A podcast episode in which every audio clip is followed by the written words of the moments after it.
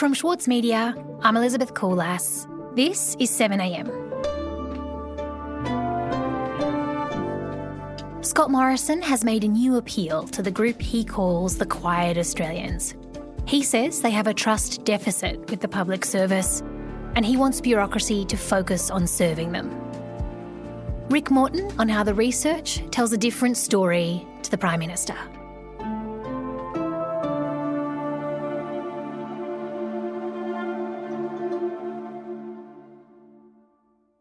I want the APS to have a laser like focus on serving these quiet Australians, those who don't meet here and you never hear from largely. They're too busy doing life. Australians who just get on with it, but often feel their voice gets drowned out by the shoutier ones in the public sphere and parading through this place. Rick, do we know anything more about who Scott Morrison is referring to when he refers to the quiet Australians? That's a very good question. And um, they're the middle Australians now. Um, Scott Morrison kind of calls them the quiet masses, the quiet Australians, uh, middle Australians. It's, it's all code for the silent majority. Rick Morton is a writer for the Saturday paper. And I think the closest he's come to actually telling us what they look like is in an op ed he wrote after a summer holiday in the New South Wales South Coast, where he talked about going to the, the Shoalhaven Heads Hotel and having a beer with, you know, surf lifesavers, professionals, uh, single mums, and a whole bunch of kind of everyday people. He could have gone on and mentioned, you know, the butcher, the baker, and the candlestick maker, um, because that's kind of what he's getting at. And I think it's actually quite intentional that he doesn't want to go into any more detail because they are then whatever you want them to be. You know, they are the the Rorschach test of politics. Um, you see what you want. Hmm. And what do you think Morrison was saying though I understand they could be an amorphous group. What do you think he was saying to those people in the speech that he made last week? Yeah, so I mean, he gave this speech to the Institute of Public Administration, and ostensibly it was a speech about the public service and the bureaucracy, which, you know, is a fun punching bag for ordinary Australians and always has been. He said he wants the public service to have a laser like focus on middle Australians. He doesn't want them to get caught up on the old ways of doing things. He doesn't want them to get caught up in orthodoxy. He wants them to think outside the box. Politics is very responsive, responsive to those at the top and those at the bottom, but not so much to those in the middle. And this will not be the case under my government. Middle Australia needs to know that the government, and including the public service, is on their side. But really, what Scott Morrison was saying to them was a coded message for Middle Australians saying, I am on your side. I want the public service to be on your side. And, you know, in Canberra particularly, the place is overrun with lobbyists during parliamentary sitting weeks. And the lobbyists are there for the big end of town, they're there for the rich. Um, and he said they're there for the poor. He's talking about the Australian Council of Social Services and um, all the advocacy groups like Welfare Rights Network, etc. Now, what he was trying to bait the Middle Australians with there is that nobody is listening to you and you've got your own concerns. You don't participate in the same shouty way as the extreme ends of society, and you are the people that ought to have equal say. And, you know, there are a lot of people out there who do think like that, and they think that they've been stuck in the middle. This idea that the middle Australia is ignored, that the top sort of gets everything and the bottom gets what's left, that's basically a a Robert Menzies forgotten people or a John Howard's idea of the battlers. It's it's not itself new. Correct, correct. It, it, it's not a new observation at all. And whether they're forgotten people, Howard's battlers, or Middle Australians now, the group may have changed in terms of its demographics and its cultural outlook. But the fact that they are a group that has been identified as useful to politics on either side, depending on who can talk to them more directly, is not new at all. Yet the vast majority of Australians will never come to Canberra to lobby government. They won't stay at the Hyatt. They won't have lunch at the Ottoman. They won't kick back at the chairman's lounge at Canberra Airport after a day of meetings. And what these Australians who don't do those things do every day is work hard. They pay their taxes, they put their kids through school, they look after their families, they give back to their communities, and they are the centre of my focus as Prime Minister and my government. Whether he's right or wrong, Scott Morrison's assessment of this is that those people feel like they were left behind because all the people in the cities and with the nice jobs are talking about these kind of airy fairy concepts that just don't apply to them. You know, they're out there working. And I think that is true. Um, I mean, I know these people, I grew up with them.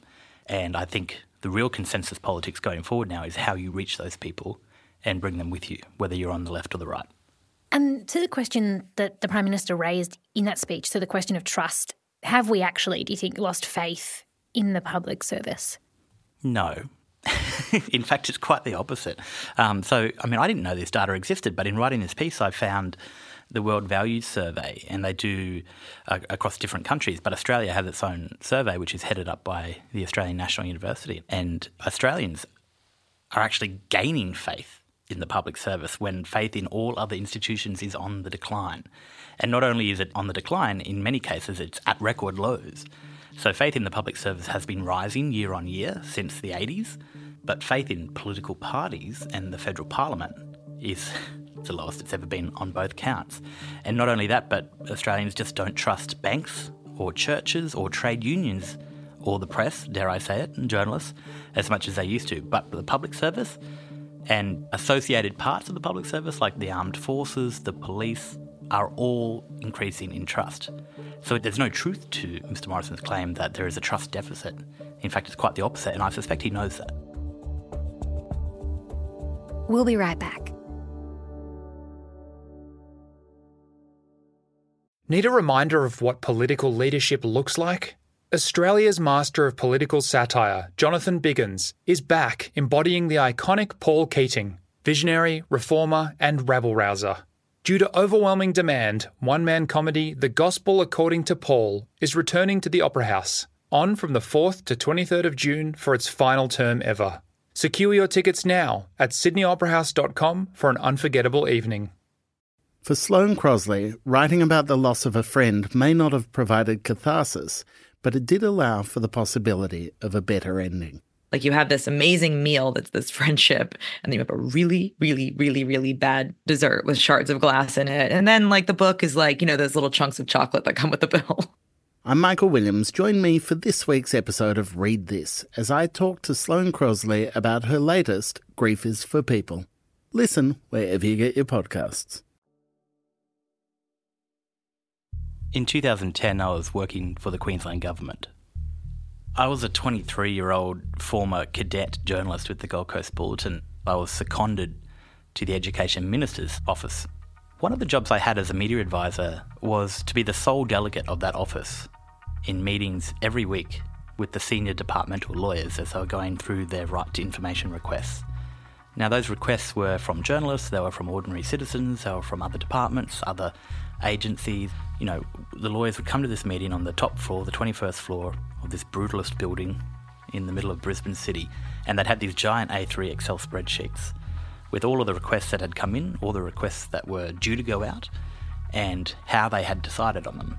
And I'm 23, I've done no legal training whatsoever, and I'm sitting there telling them what they can and can't release, essentially. So I look at the lawyers and I say, I think you've been a bit broad on that interpretation, and why can't we use this section to not release that? I was sitting there telling these top departmental lawyers to be more secretive. And so I was essentially sitting there arguing with them from no basis except that I didn't want information to be released on behalf of the department that would embarrass my boss. And whose interests were you representing? Certainly not the people's and not the journalists. I was serving the interests of a government. What these stories actually explain is the nexus between the political masters, you know, the politicians, the elected MPs, the ministers, and the public service.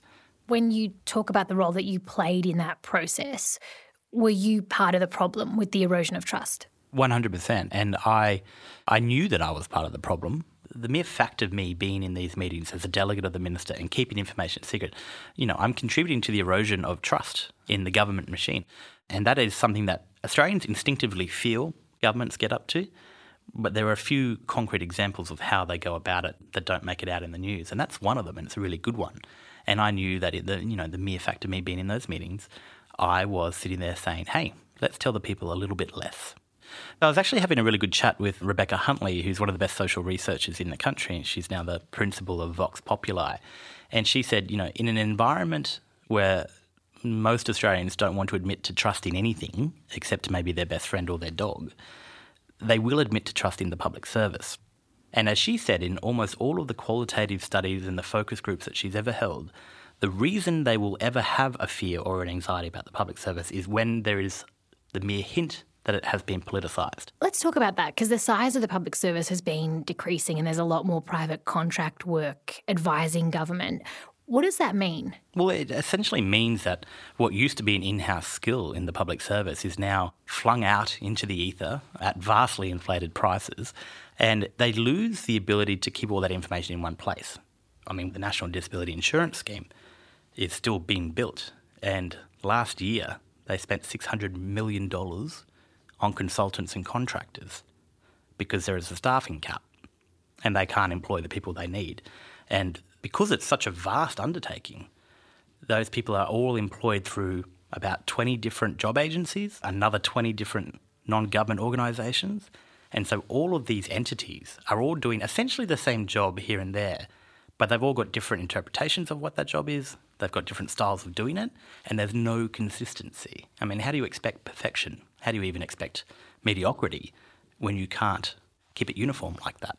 And the other thing, Rick, surely is that there's incentive for those outside organisations, those private organisations, to advise in a particular way and essentially to please the government's agenda because they know that next contract is likely to come from the same place. Correct. And and you know, you've got the four big accounting firms, you've got the big banks, the auditing firms, they, they all do work for government. And nothing will ever be written down, but there is always an understanding about what is required in the ultimate report. I'm not saying that they fudge it necessarily, but you know, they will not throw the government under a bus. And so you're not getting the full breadth of the information that you as the public deserve because their whole existence depends on it. And, you know, in some cases, their whole existence depends on advising the government to do something that they know will bring them more work in the future. You can't just keep having these arbitrary efficiency dividends on departments. You can't just keep cutting money from their budgets and expect the quality to still be there. It's just not the case. And when you lose that, it's very hard to get it back. So, what is it, Rick, do you think that Morrison is trying to say in this speech by highlighting that he believes there's a trust deficit with the public sector? I think what he's ultimately saying is do what I say, don't get in my way. And he had to say it in a polite way. And I think that involved apportioning some of the blame to the public service when it wasn't warranted. But I think mostly, I mean, it was this stump speech that all incoming leaders give to the public service, going, We are here to do a job. You are there to help us do that job. So it's not earth shattering in that sense, but I think what he added the new dimension of tying it, the idea of this angry, silent mob in the middle of Australia. And I think it's almost like a, a, a warning light for the public service saying, look after these people because if you don't, they'll be coming for your, your institutions too. What about this view that, in a way, Morrison is directing this mistrust as kind of a deflection mechanism, taking it away from politics and the parliament, where we know the research shows that it is, and trying to point it back at the public service bureaucracy? Oh, yeah. Easiest game in town. I mean, he knows. He's a smart man. I mean, all of the stuff that he refers to in his speech about uh, the quiet masses and the silent majority rising up around the world. That's all against political institutions. It's against perceptions in their politicians. And it's the same thing here. I mean, we had in 2016 the highest vote for independent parties since World War II. And the last federal election in May was not far behind. And so he knows that there is upset and he knows that it is directed at the political masters. And so I think he knows all of this stuff. He knows that public service bashing is, is a national sport, really, among almost any Australian that you'll ever talk to. But I think he kind of fumbled a little bit in that, yes, that is the, the national sport, but deep down, Australians don't actually have any dramas with the public service. And, you know, he was just trying to deflect for however long that works, at the same time, kind of giving them a kick up the backside. Rick, thank you so much. Thanks, Elizabeth.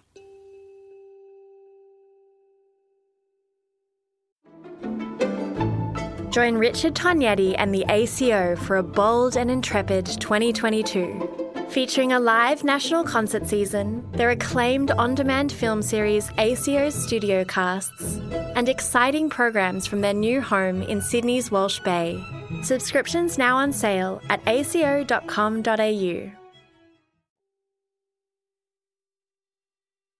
Sydney Dance Company explodes on stage with Momenta This world premiere by acclaimed choreographer Rafael Bonachela is unmissable contemporary dance. Strictly limited season from the 28th of May to the 8th of June. Book now at sydneydancecompany.com.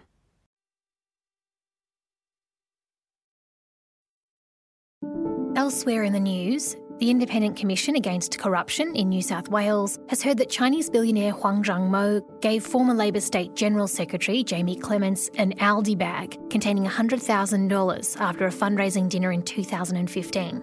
The ICAC is inquiring into potentially unlawful donation schemes in New South Wales.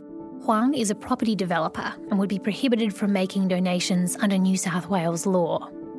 And some 90,000 bank customers have had their personal data exposed through the PayID system, part of a real time payment system owned by the Big Four banks and 11 other financial institutions. The Big Four have all confirmed that some of their customers were among those affected. Data that may have been disclosed included names, phone numbers, BSB and account numbers, and users' PayID names. Although this information isn't likely to allow direct access to customer accounts, it could form the basis of further scams to trick customers into sharing more information. This is a second significant breach of the payment management system since June. This is 7am. I'm Elizabeth Coolass. See you Wednesday.